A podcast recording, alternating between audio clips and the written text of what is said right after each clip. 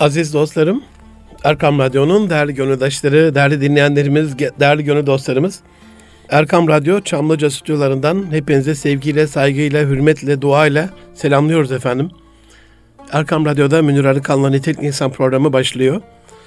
2018'in 39. programında geçen haftadan kaldığımız yerden devam edeceğiz inşallah. Okullar açılırken girişimci çocuklar yetiştirebilmek demiştim ve buna olan ihtiyacımızı arz etmiştim. Şu milli ve manevi diriliş hamlesini, yerli ve milli diriliş hamlesini yapmamız gereken, yeniden şaha kalkmamız gereken şu cennet vatanda, şu kutsal topraklarda bir dirilişin, ayağa kalkmanın, ayakta ve hayatta olmanın en önemli omurgalarını kurabilmek adına, bunu başarabilmek adına e, çocuklarımızı girişimci çocuklar olarak yetiştirebilmenin öneminden bahsetmiştim. Ve arz ettiğim gibi hani bir programda bitecek e, bir konu değil. Bugün ikinci bölümüyle e, inşallah kalan kısımları size arz etmeye çalışacağım yetişebildiği kadarıyla. Çocuklarımızın 81 ilde dolaştığım kadarıyla gezdiğim, gördüğüm kadarıyla, onlarla konuştuğum kadarıyla, öğretmenleriyle, velileriyle, aileleriyle arada konuşup arada anketler yaptığım, Milletin Bakanlığı'nın yetkililerinden, sevgili dostlarımdan yerelde ve genelde bilgiler aldığım kadarıyla çocuklarımızın şu andaki halinden çok da mutlu değiliz can dostlarım. Tatminsiz, huzursuz, doyumsuz, farkındalığı çok çok düşük olan, yaşadığı hayat itibariyle yapması gerekenlerin idrakinde, farkında olmayan, sorumluluklarının farkında olsa bile bunlardan vazgeçen, bunları önemli görmeyen, kendini teknolojik olarak cep telefonuna hapsetmiş, cep telefonunun ekranı içerisinde, televizyonun ekranı içerisinde gitgeller yaşayan bir nesille karşı karşıyayız. Hiç mi hocam güzellikler yok? Amenna. Geçen hafta e, Teknofest'te gördüğümüz kadarıyla Türkiye'nin alnını dik e, ve açık bir şekilde tutabilecek yiğit, genç, delikanlı, deli kızlar e, elhamdülillah ki var ve bunun da müşahedesinin, şahitliğinin gururuyla elhamdülillah geleceğe umutla bakıyoruz. Ama hani bir de kardan zarar diye bir şey var. Hak etmediğimiz şeyler geleceğimizi çok rahat bir hale getiremeyecek. O açıdan gerçekten hak ettiğimiz yerde olabilmek adına çocuklarımızın da hak ettiğimiz yerde olabilmesi gerekiyor. Bu anlamda eğitim sisteminden var mı yok mu ondan da çok emin değilim ama hani sistem deyince bir şeyden de bahsetmek gerekiyor. Yapboz tahtasına döndürülen bu karmaşadan elde edilen sonuçlardan, gördüğüm, yaşadığım tecrübelerden hiç razı olmadığımı söyleyebilirim size. Geçenlerde Davos'ta e, Dünya Ekonomik Forumu'nun toplantısında Ali Baba'nın kurucusu e, Jack Ma bir şeyden bahsetti. Çocuklarımız diyor biz ancak eğitimi değiştirirsek makinalar rekabet edebilir diyor. 2030 yılına kadar e, robotların biliyorsunuz 800 milyon insan işini alacağını söylüyor. Dünyanın en güvenilir araştırma şirketlerinden McKinsey. Bu rapora göre teknoloji, sıra dışı e, gelişmeler, ondan sonra özellikle robotin ilerlemesi e, 800 milyon insan işini e, alacak robotlar. Dolayısıyla 800 milyon insan işinden edecek. Zaten şu andaki hali hazırda 7 milyar insan içerisinde e, sadece 1.2 milyarına e, iş sağlayabiliyor çalışacak durumda olan 3 milyar insanın.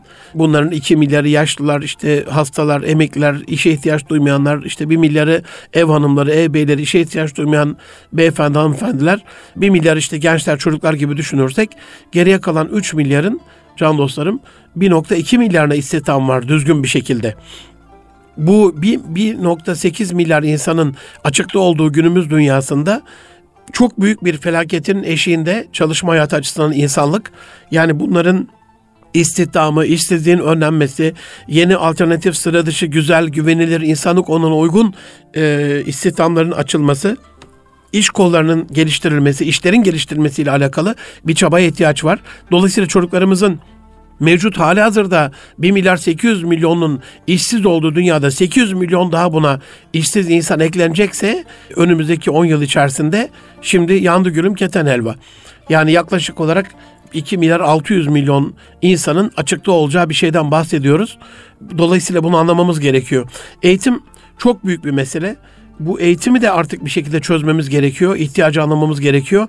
Eğer diyor e, Jack Ma, öğrenme şeklimizi değiştirmezsek 30 yıl sonra başımız çok büyük belada demektir. Çünkü bugünkü öğretme şeklimiz ve çocuklarımıza öğrettiklerimiz 200 yıl önceden kalma şeyler. Oradaki alışkanlıklarımız, oradaki öğretme şekillerimiz, e, yani teaching dediğimiz, training dediğimiz şeyler ben de öyle düşünüyorum acizane. E, son dönemde yerine biraz coaching dediğimiz, kılavuzla, mentörlük dediğimiz yol göstermeye, rehberliğe vermiş durumda. Bunu anlamak gerekiyor. Ve e, Ali Baba'nın kurucusu Jack Ma'nın sözünden devam edelim. Bilgi tabanlı şeyler diyor. 200 yıl önceki şeyler. Çocuklarımıza sadece biz bilgi vererek onları makineler rekabet e, edebilecek bir durumda tutamayız. Onlardan makineler rekabet etmesini, onların makineler rekabet etmesini isteyemeyiz. Ve onlardan bunu bekleyemeyiz diyor. Çocuklarımıza makinalarla rekabet edebilmeyi öğretmeliyiz diyor. Onlar daha akıllar. Öğretmenler onlara bilgi öğretmeyi bırakmalılar. Çocuklarımıza özgün şeyler öğretmeliyiz. Böylece hiçbir makine bizi yakalayamaz ve geçemez. Bugün çocuklarımıza öğretmemiz gereken şey insan becerileridir diyor. E, değerler, values bunu düşünmeniz lazım. İnanmak, believe, e, bağımsız düşünebilme, independent thinking, ekip çalışması, teamwork, başkalarına değer vermek. Yani acaba çocuklarımız sınıf arkadaşlarına değer veriyor mu? Ne düşünüyorsunuz? Veli toplantılarına gidiyorsunuz. Acaba çocuklarımız e, öğretmenlerine değer veriyorlar mı? Çocuklarımız her gün sabah erken vaktinde kalkıp geç vakitte döndükleri okula değer veriyorlar mı? Okudukları kitaba değer veriyorlar mı? Yani sol elle kitap açmazdı babam. E, hala da açmaz. Yani e, affedersiniz tarihte kullanılan bir elle kadim medeniyetin sayfaları açılmaz diye saliyle yapardı güzel şeyleri. Yani okudukları kitaplara değer veriyorlar mı acaba? İşte bunlar insani beceriler, soft skill dediğimiz beceriler. E, bilgi size bunları öğretmez. Bu yüzden çocuklarımıza e, spor gibi, müzik gibi, resim gibi insanların farklı olduklarını anlamalarını sağlamak için sanat gibi becerileri öğretmeliyiz. Çocuklarımıza öğrettiğimiz her şey makinelerden farklı olmalıdır. Makineye bilgi yükleyebilirsiniz. Hard disk istediğiniz kadar bilgi yükleyebilirsiniz. Yarın bir gün Matrix gerçek olduğunda fişi takıp çocuklara ya da belli çiplerle ya da wireless e, uzaktan şeylerle temassız e, iletişim yöntemleriyle, elektronik yöntemlerle bir şeyler yüklemek mümkün olduğunda yapay nöronları normal beyin nöronlarıyla karıştırmak, onların birbiriyle iletişim kurmalarını sağlamak mümkün olduğunda ne yapacağız? Yani bilgi yüklemeyle e, onları rekabet üstü bir hale getiremiyoruz. Bugün eğer makinelerden daha iyi olmak istiyorsak önce şunu kabul etmemiz lazım. Makineler niçin daha iyisini yapabiliyor? Bunu oturup düşünmemiz gerekiyor diyor. Kesinlikle bence de haklı. Bugün çılkını çıkarttığımız değerler eğitimini okullarımızda yeniden sorgulamamız gerekiyor. Çünkü batıda, doğuda, kuzeyde, güneyde bunun farkında. Bir değerler eğitimi ama sadece isim ismen adına değer konmuş eğitim olarak değil. Öğretmenin rol model olduğu, müdürünün rol model olduğu, okul içerisinde öğretmenler odasında bütün öğretmenlerin rol model olduğu, okul çalışanlarının şimdi yeni bir şey çıktı. İşte servisçilerle alakalı bazı kaygılar var. E, e bunlarla alakalı bir şeyler yapacağız. Yani 2018 Türkiye'sinde ve dünyasında çocuklarımızı her gün emanet ettiğimiz değil mi? Kişilerle alakalı buradan e, iyi, güzel, hoş bütün servis şoförlerini tenzih ediyorum ama bunu projelendirmeye başlıyoruz yani. Değişik bakanlıklar bunlarla ilgili işte anlaşmalar yapıyorlar, işbirliği çözüm ortaklığı yapıyorlar falan. Niye? Çünkü bu yıla kadar bunu düşünmemişiz ya da düşündüysek uygun tedbirlerini koymamışız, gel- geliştirmemişiz. Evde alınan, okulda alınan bilgi eve gidene kadar serviste imha oluyorsa e, oku, servis içerisinde olmadık şeyler cereyan ediyorsa bunu yeniden bir düşünmemiz gerekiyor demek ki. Yani servis içinde, içinde de bir değerler eğitimi gerekiyor. Bunu hayatımızdaki yerini sorgulamamız gerekiyor. Bir girişim yapılacak. Bununla ilgili ekonomik ve ticari olarak her türlü bilgi verebilirsiniz çocuklarınıza. Yani iki haftadır anlatıyorum. Girişimin ABC'si diye ekonomik olarak, fiziksel olarak ondan sonra e, her türlü sermaye olarak bilgiyi çocuklarımıza verebilirsiniz. Ama bugün okullarda verilen bilgi o girişimden kazanılacak paranın nasıl kullanılacağını öğretmiyor çocuklarımıza. Bu yüzden hırslı ama hırsını kişisel çıkarları ve aşırı bencil için kullanan tatminsiz, doyumsuz, huzursuz çocuklarımız oldu. Çünkü eğitim sisteminde bilgi verilirken bedel ödenmiyor. Hazıra konuyor çocuklarımız. Bedelsiz olan hiçbir şeyde tat vermiyor can dostlarım. Rahmeti zahmetin içine saklanmış. Ee, böyle yapmış Rabbim. Eşyanın içerisinde Kazanma zahmeti kazanılan şeyin değerini artırıyor. Bu da değer bilmeyi gerektiriyor ve getiriyor beraberinde. Bugün çocuklarımıza verilen bilgiler lokanta menüsü Sadece bu kadar. Ama lokanta menüsüyle karın doyurmalarını, tadı hissetmelerini, lezzeti algılamalarını beklemek e, çok saçma olur. E, menü karın doyurmuyor. Menü yemeğin nasıl hazırlandığı konusunda belki yani o konuda bile bilgi vermez de yani yemeğin ne olduğu ile alakalı e, bir isim, bir, bir tabela o kadar. Sebe, sebze ve meyvelerin ondan sonra e, ekimini, yetiştirilmesini, komşu bahçenin hakkına tecavüz edilip edilmediğini, kul hakkına girilip girilmediğini, sağlığa zararlı bir şey kullanıp kullanmadığını, yetiştirilme şartlarını, taşıma şartlarını, satış şartlarını vermez menü. Menü kelimelerden oluşur. Ama hayat kelimelerden fazladır can dostlarım. İçinde tüm duyuya hitap edecek eziyeti, külfeti, zahmeti, çileyi kazanmanın bir bedeli olduğunu, kaybetmenin bile bir şerefinin olduğunu, kaybedeceksek de izzetli bir şekilde kaybetmenin şerefsizce kazanılan bir zaferden daha önemli olduğunu ancak ancak derler eğitimiyle verebiliriz çocuklarımıza. Birkaç hafta önce çok önemli bir olay oldu futbol dünyasında. İzlemiyorum. Sakın aklınıza şey gelmesin. Fena bir şey. Sözümün arkasındayım. Hani maç falan izlemiyorum ama hani basından da futbolla alakalı böyle önemli bir şey olduğunda takip edebiliyorum. Danimarka'da çok enteresan bir olay yaşandı. Milli takım oyuncuları, topçuları para yüzünden federasyonla kavgaya tutuştu ve milli takım kampını çok önemli bir maçlarının öncesinde, eleme maçlarının öncesinde terk etti. Futbolcuların bu terbiyesizliğine e, teknik direktör Age herhalde de balık avlamaya giderek destek verdi. Avrupa şampiyon olmuş koskoca Danimarka milli takımı 3. ligden, salonlardan, üniversitelerden yarı amatör, yarı profesyonel bir milli takım kurdu. 1992'deki şampiyon takımın Arsenal yıldızı John Johnson'ı da takımın başına getirdi. Slovenya'nın eleme grubunda karşısına çıktı Danimarka ve Danimarka o maçı 3-0 kaybetti can dostlarım. Fakat milli takımın yeni atanan böyle bir amatör takımın başına getirilen antrenörü Johnson futbol tarihinin en anlamlı açıklamalarından birisini yaptı bence. Hayatımda dedi hiç bu kadar güzel yenilmemiştim. Çok ama çok güzel bir yenilgiydi. Bana bu harika yenilgiyi yaşatan çocuklara teşekkür ediyorum dedi. Yeni Şafak'tan Faruk Aksoy abi köşesinde taşıdı bu olayı.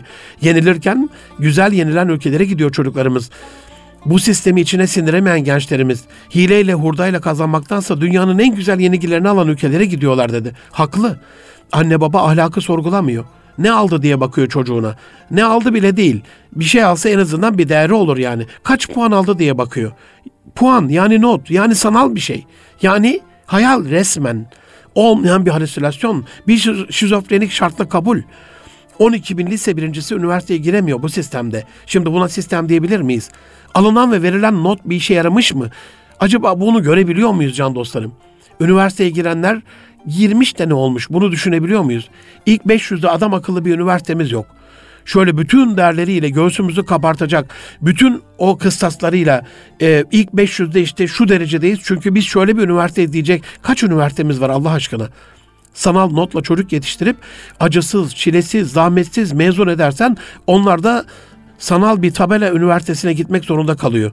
Durumu fark edenler de gitmiyor. Bu yüzden üniversite yerleştirmelerine birkaç yıldan beri imdat çığlıkları yükseliyor.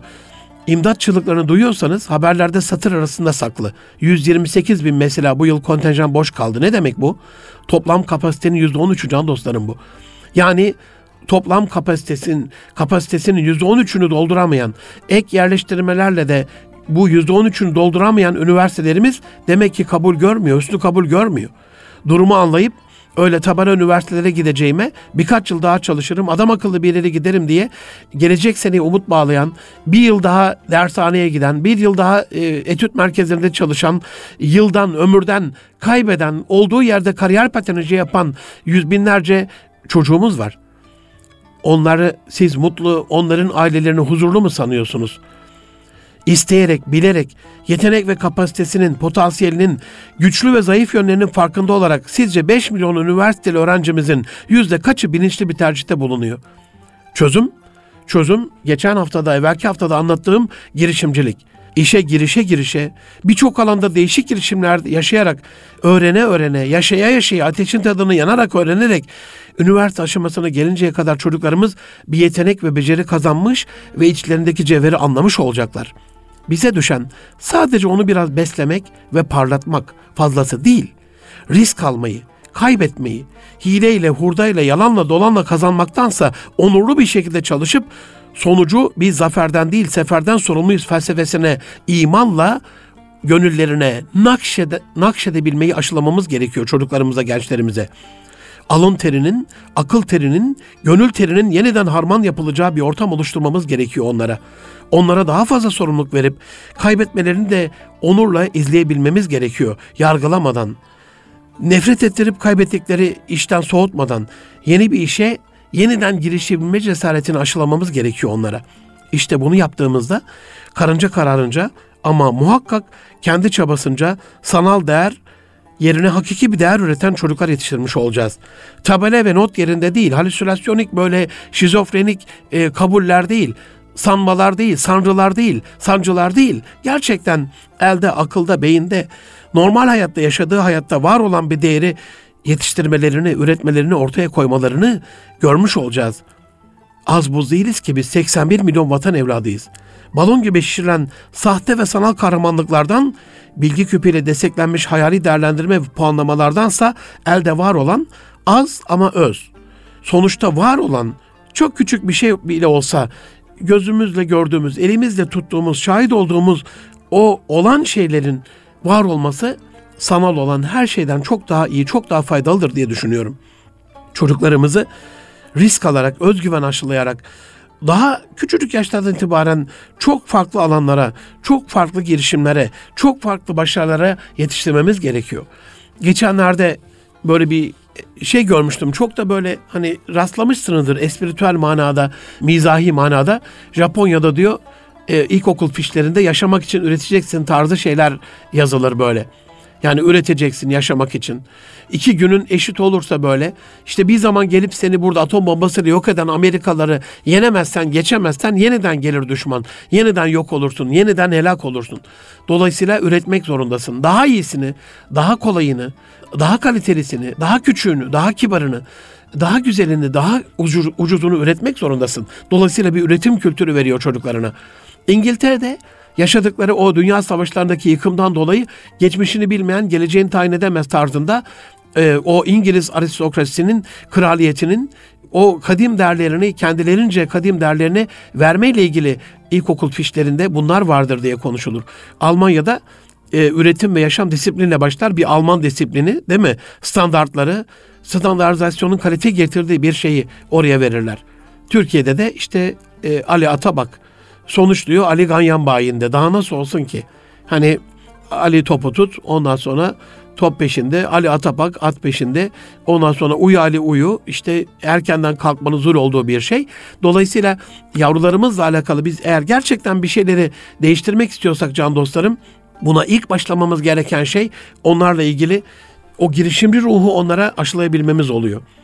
Hangi engelde bu sadece girişimle alakalı hani sana bu ruhu veriyorum gibi olmaz. O ruhu verdikten sonra da bir takip gerekiyor. Çocuklarımız bugün hangi engelde pes edeceklerini bilmiyorlar.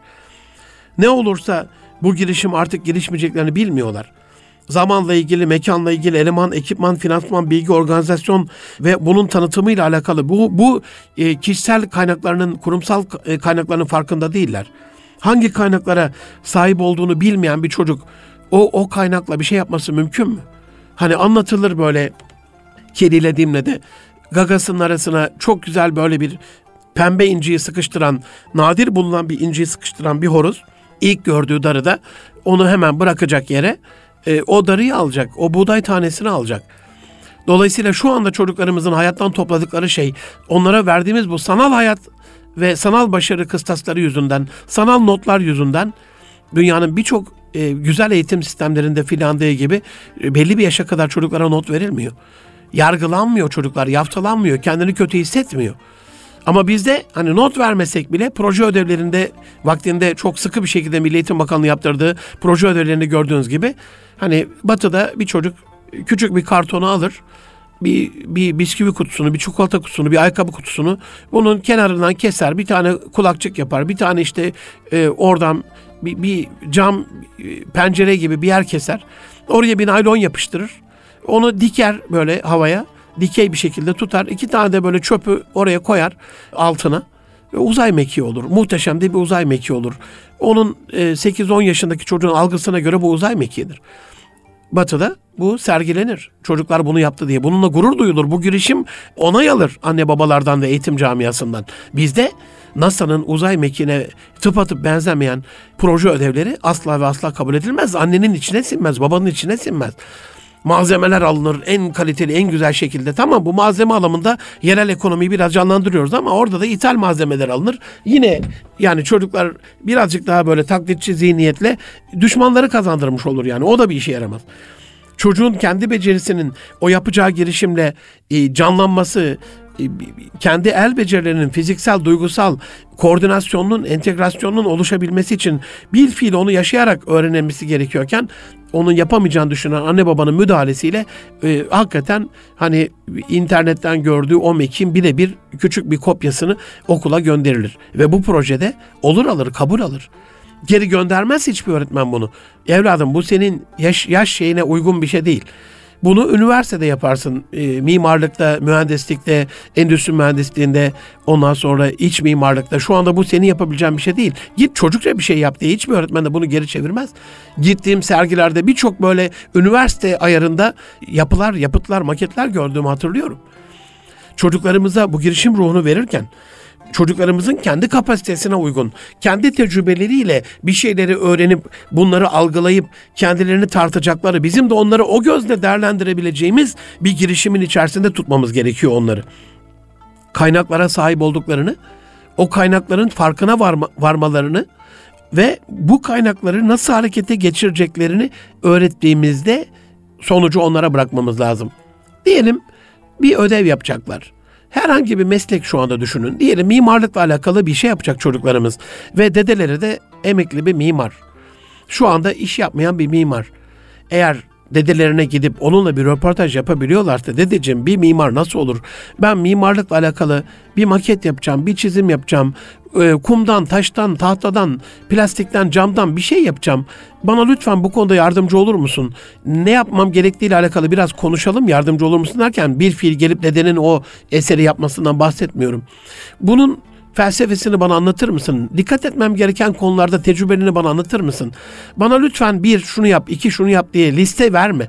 Sen kendi tecrübelerini anlat, ben o tecrübelerden kendime bir şey çıkartayım ve sonra bunu bir girişime e, dönüştüreyim diye. Bu şekliyle konuşma olsa işte bu muhteşem bir girişimcidir.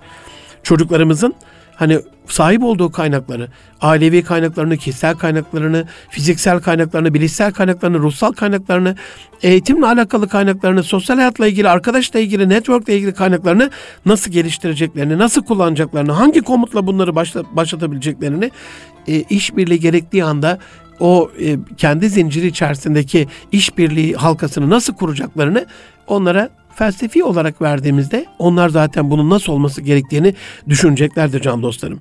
Aziz dostlarım, Erkam Radyo'da Münir Arıkan'la Nitelik İnsan programındasınız. Okullar açılıyorken çocuklarımıza girişimci ruh kazandırabilmenin önemini sizlere arz etmeye çalışıyorum. Bize eğitim hayatıyla alakalı, okullarda verilmesi gereken değerlerle alakalı, çocuklarımıza kazandırılması gereken temel yetkinliklerle alakalı önerilerinizi, tavsiyelerinizi, istek, eleştiri, beğenilerinizi nitelikli insan et erkamradyo.com e-mail adresinden ya da et Munir Arıkan ya da et Erkam tweet adreslerinden bize ulaştırabilirsiniz. Destekleriniz için, katkılarınız için, önerileriniz için, dualarınız için çok çok teşekkür ediyorum. Can dostlarım, çocuklarımıza ateşin tadını yanarak öğrenebilecekleri, kendi ayakları üstünde durabilecekleri, onları yok edici bir korumacılıkla yok ettiğimiz değil, kendi ayakları üstünde duracak, kendi işlerini kendi elleri yapıp, yapabilerek, e, duygusal, bilişsel, fiziksel kaslarını geliştirerek kendi hayatlarını devam ettirebileceklerini sağlamanın erdemi üzerine konuşuyorduk. Ve bunun sadece bilgi vererek olmadığını söylüyorduk. Onlara mümkün olduğu kadar çok fazla bu ülke için, bulundukları şehir için, yaşadıkları bölge için, e, okudukları okul için, yaşadıkları aile için yapabilecekleri projeleri sormamız gerekiyor. Mesela acaba şöyle bir uygulama yapsa sevgili bakanlığımız, Milli Eğitim Bakanlığımız Türkiye'nin meseleleri diye. Çocukların gözünden bunu bir dinlesek keşke 18 milyon yavrumuzun. Eğer bunu üniversiteye de ekliyorsak e, açık öğretimle birlikte herhalde 25 milyona yakın öğrencimiz var acaba Türkiye'nin meselelerinin ne olduğunu düşünüyorlar. Ya da Türkiye'nin meselelerini birinci yıl diyelim bunu masaya yatırdık. 100 tane mesele çıktı. O binlerce mesele arasından ilk 100 önemliyi seçtik diyelim. Diyelim bir, bir, bir tane mesele. Türkiye'nin e, çölleşmesi. Hani doğanın korunması, çevrenin konulması, ozon tabakasındaki deliğin küçültülmesi, küresel ısınmanın önlenmesi, sera etkisinin azaltılması, karbon emisyonun azaltılması, karbon ayak izimizin farkındalığı gibi hani çok önemli bir şey.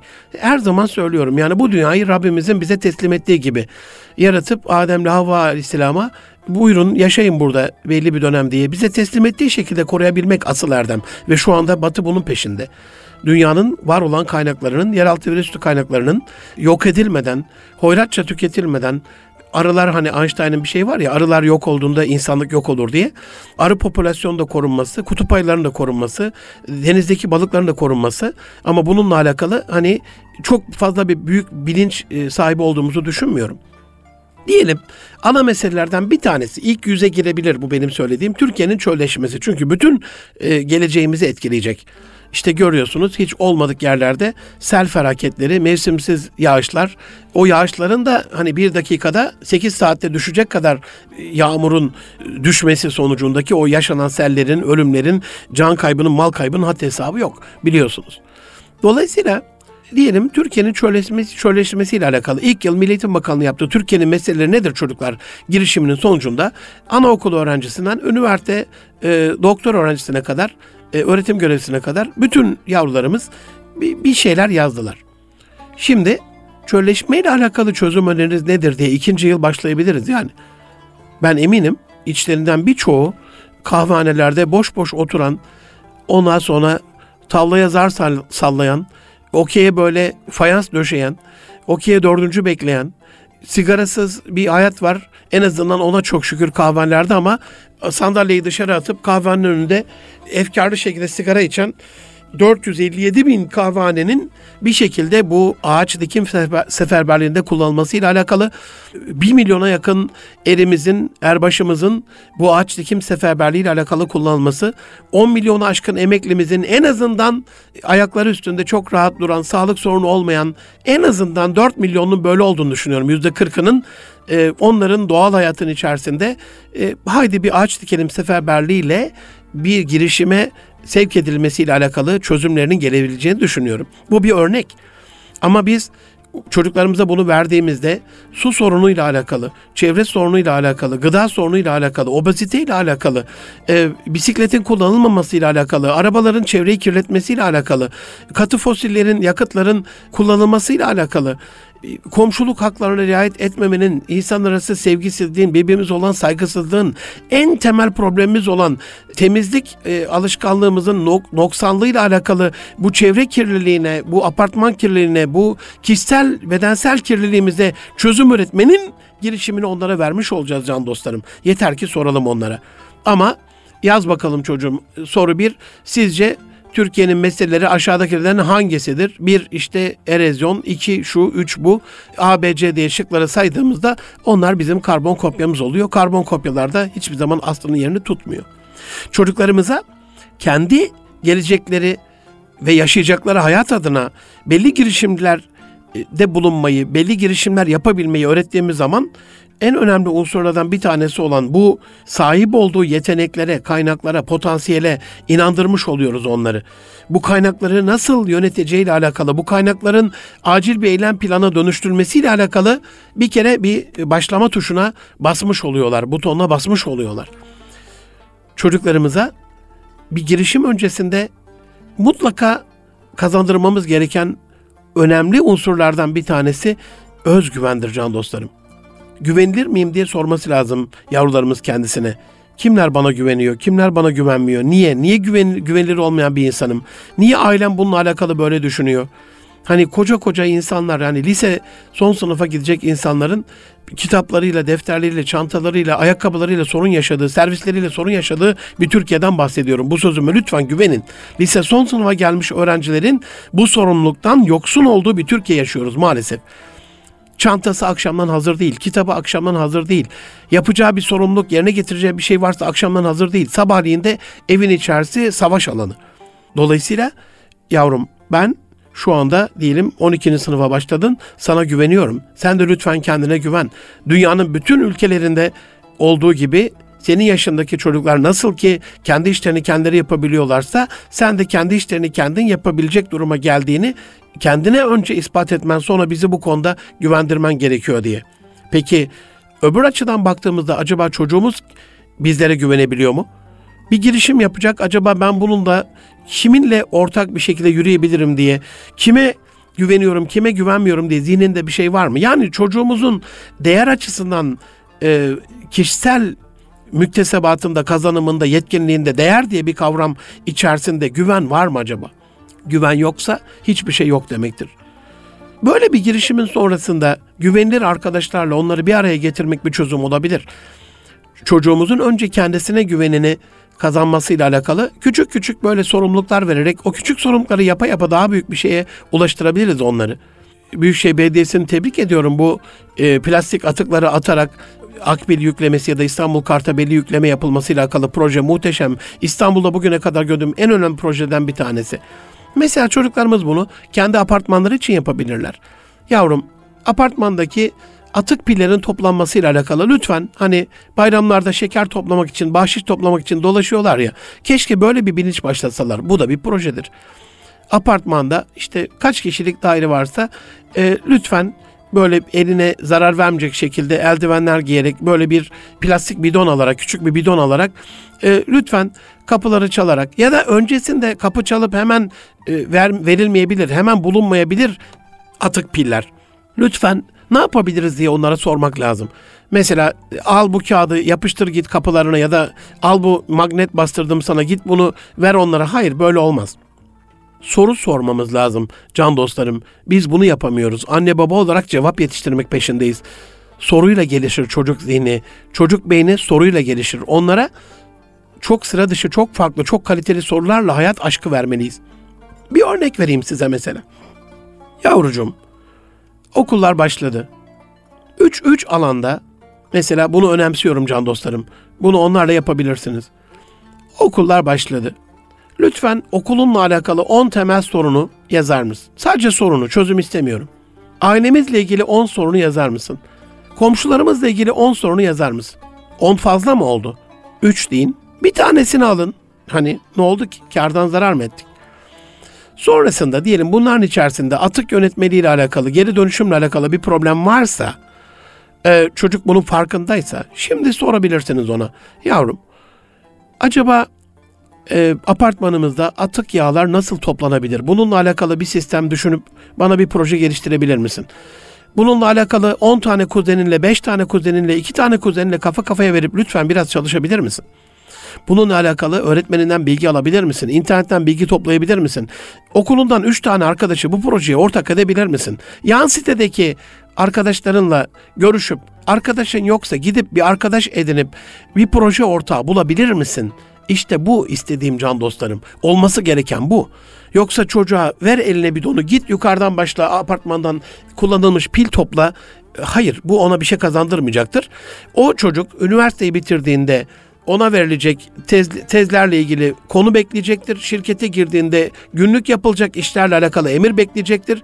Evlenip ço- çola çocuğa karıştığında anne babası, kayınvalide, kayınpederiyle alakalı e, buyruk bekleyecektir kendinden yanar, kendinden böyle içten yanmalı, yandan çaklı çocuklar yetiştirebilmemiz için sorduğumuz sıra dışı güzel sorularla, ufuk açıcı sorularla onlara bir yaşam felsefesi verebilmemiz gerekiyor. Bu örnekle bitirmiş olalım. Eğer e, kendi yavrumuza biz bununla alakalı yavrucuğum eğer apartmanda bu atık yağlarla alakalı, bunun nasıl toplanması gerektiğiyle alakalı lütfen bir proje geliştirir misin?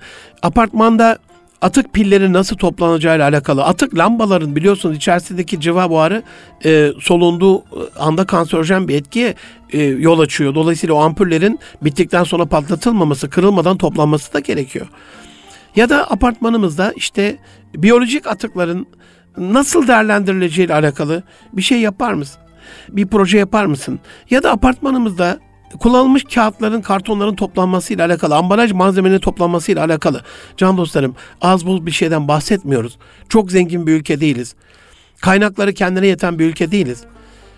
fosil yakıtlarla alakalı ithalat yapıyoruz. Size sürekli söylüyorum programlarda. 55 milyar dolarımız yıllık olarak dışarıya gidiyor. Doğal gazla alakalı işte İran'a, Rusya'ya bağımlıyız biliyorsunuz. Ee, Katar'a bağımlıyız. Ee, Arap kardeşlerimiz çok da büyük bir destek vermese de işte parasını ödeyip en azından çok şükür şu an alıyoruz ama e, verdiğimiz 55 milyar doların ekonomiye etkisini bu ülke içerisinde başka alternatif şeylerde kullanılmaması kaydıyla kullanılmamasından dolayı ne tür zarara yol açtığını bir düşünebilir misiniz lütfen? Çok değil. Yani dörtte bir tasarruf yapsak yaklaşık 20 milyar dolarımız cepte kalacak. %50 tasarruf yapsak bazı alanlarda bu açıdan seçimler yaklaşıyorken buradan can dostlarım arkadaşlarım, e, tanıdığım belediye başkanlarına, tanımadığım bizi dinleyen bütün belediye başkanlarına, belediye görevlilerine buradan şu canlıraş feryadımla sesimin son kısık haliyle yalvararak sesleniyorum. Bisikleti daha fazla yaygınlaştırmanın, bisiklet kültürünü şehrin içerisinde çocuklarımıza kazandırmanın hem ekonomik olarak bunun hem çevre olarak hem de obeziteden önlemeyle alakalı hem de trafik sıkışıklığının önlemesiyle alakalı büyük katkıları olacak yani. Domino etkisi yaratacak inanın can dostlarım. Buna e, birazcık kafa yoran e, belediye başkanlarının çok çok böyle e, muhabbet ve teveccüh e, elde edeceğini biliyorum. İnşallah önümüzdeki günlerde de Zeytinburnu Belediye Başkanımız Murat Aydın dostumu e, bu stüdyoda davet etmek isteyeceğim şu anda henüz kendisine ulaşmadım ama bizi dinliyorsa e, e, bugün bir temasım olacak kendisiyle. Çok e, Kadir Şinas çok takdire şayan bir şey yaptı biliyorsunuz. Dört aydan beri bir Zeytinburnu belediye sınırları içerisinde her yere kendisi ve ekibi bisikletle gidiyorlar. Böyle bir belediye başkanı alnının çatından öpülür. Allah ayağının önündeki bütün taşları, ayağına değecek bütün taşları, bisikletin tekerinin önüne çıkacak bütün engelleri kaldırsın inşallah. Ee, 10 19 bin ton yakıttan tasarruf sağlamışlar 4 ay içerisinde. Bunun karbon emisyonu ile alakalı, sera gazı ile alakalı, karbondioksit ile alakalı düşünün yani etkilerini inanılmaz yani. Her şeyden öte doğallığı, basitliği, sadeliği, tevazuyu bize göstermesi açısından bir kere çok çok önemli bir şey. Sağlıklı olmayı, obezitenin yok edilmesini, en, enerjimizin bizi formda tutacak şekilde kullanılmasını inanılmaz yani. Nerede hareket orada bereket diyorlar ya o açıdan çok çok tebrik ediyorum. Dolayısıyla çocuklarımıza kazandıracağımız bu girişimcilik vasfı onlara soracağımız çok güzel sorularla onları bilinç altında yönlendirmiş olması lazım.